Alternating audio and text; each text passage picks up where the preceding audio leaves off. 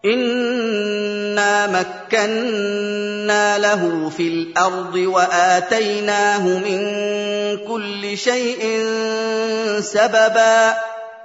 Sesungguhnya kami memberi Zulkarnain kekuasaan di bumi, dan kami memberinya dari segala sesuatu yang berkenaan dengan apa yang dicarinya, sebuah jalan yang mewujudkan maksudnya.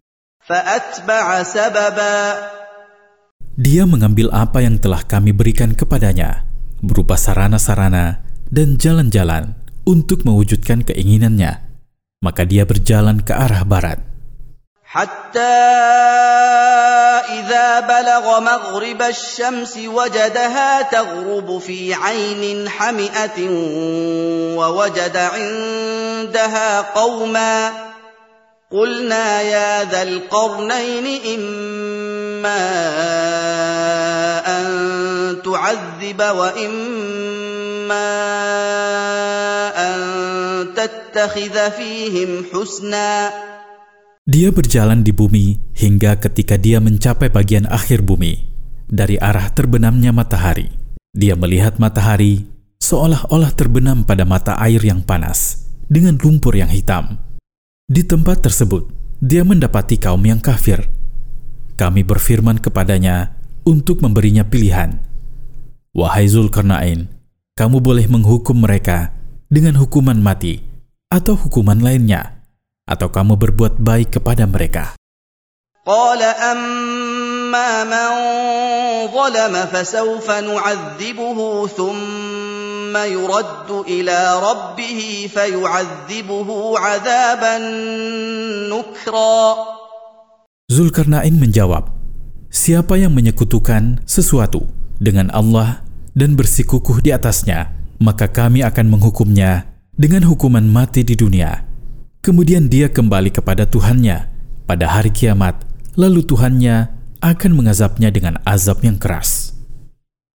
Wa amma man amana wa 'amila shalihan falahu jazaa'an al-husna wa sanaqulu lahu min amrina yusra. Adapun siapa yang beriman dan beramal soleh, maka dia meraih surga sebagai balasan dari Tuhannya atas iman dan amal solehnya, dan kami akan menetapkan keputusan kami yang mengandung kemudahan dan keringanan baginya. Kemudian dia mengambil jalan yang lain yang berbeda dengan jalan yang pertama, mengarah ke arah terbitnya matahari. Hatta idza balagha matla'a asy-syamsi wajadaha tatlu'u 'ala qaumin lam naj'al lahum min duniha sitra. Dia berjalan hingga dia sampai di tempat yang matahari terbit padanya.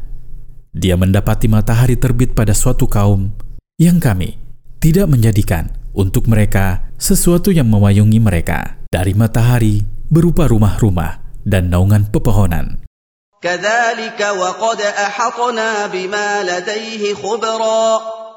Demikianlah perkara Zulkarnain. Ilmu kami meliputi apa yang dimilikinya, berupa kekuatan dan kekuasaan. Kemudian dia mengambil jalan lain yang berbeda dari dua jalan sebelumnya. Dia mengambil jalan antara timur dan barat. حتى إذا بلغ بين السدين وجد من دونهما قوما لا يكادون يفقهون قولا. Dia berjalan hingga tiba di sebuah celah di antara dua gunung. Dia mendapati di antara keduanya suatu kaum yang hampir-hampir tidak memahami perkataan selain mereka. قالوا يا ذا القرنين إن يأجوج ومأجوج مفسدون في الأرض فهل نجعل لك خرجا على أن تجعل بيننا وبينهم سدا. Mereka berkata, wahai Zulkarnain, sesungguhnya Ya'juj dan Ma'juj, maksud mereka adalah dua bangsa besar dari anak keturunan Adam, berbuat kerusakan di bumi dengan melakukan pembunuhan dan lainnya. Apakah engkau mau bila kami menyerahkan harta kepadamu dengan harapan engkau berkenan membangun benteng penghalang antara kami dan mereka. Qala ma makkanni fihi rabbi khairun fa'a'inuni biquwwatin aj'al bainakum wa bainahum radma. Zulkarnain menjawab, kerajaan dan kekuasaan yang Tuhanku anugerahkan kepadaku adalah lebih baik daripada harta yang kalian berikan. Bantulah aku dengan tenaga dan peralatan. Niscaya aku akan bangun dinding pemisah antara kalian dan mereka. آتوني زبر الحديد حتى إذا ساوى بين الصدفين قال انفخوا حتى إذا جعله نارا قال آتوني حتى إذا جعله نارا قال آتوني أفرغ عليه قطرا. Hadirkanlah lempengan-lempengan besi. Mereka pun mendatangkannya. Maka Zulkarnain mulai membangunnya di antara dua gunung. Hingga ketika lempengan-lempengan besi tersebut telah sejajar dengan kedua gunung itu, dia berkata kepada para pekerja, "Nyalakan api pada lempengan-lempengan besi ini." Manakala lempengan-lempengan besi tersebut telah memerah, dia berkata, "Bawalah timah meleleh untuk aku tuangkan kepadanya." فما استطاعوا أن يظهروه وما استطاعوا له نقبا. Maka Ya'juj dan Ma'juj tidak bisa memanjatnya karena ketinggiannya. Mereka juga tidak mampu melubanginya dari bawahnya karena kekokohannya. Faidah dari ayat-ayat di atas.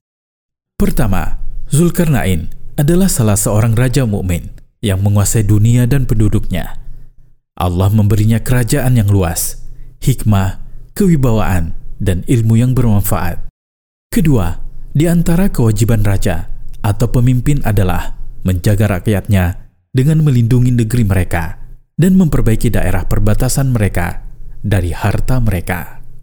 Ketiga, orang-orang solih dan ikhlas berusaha menunaikan amal pekerjaan dalam rangka mencari ridha Allah.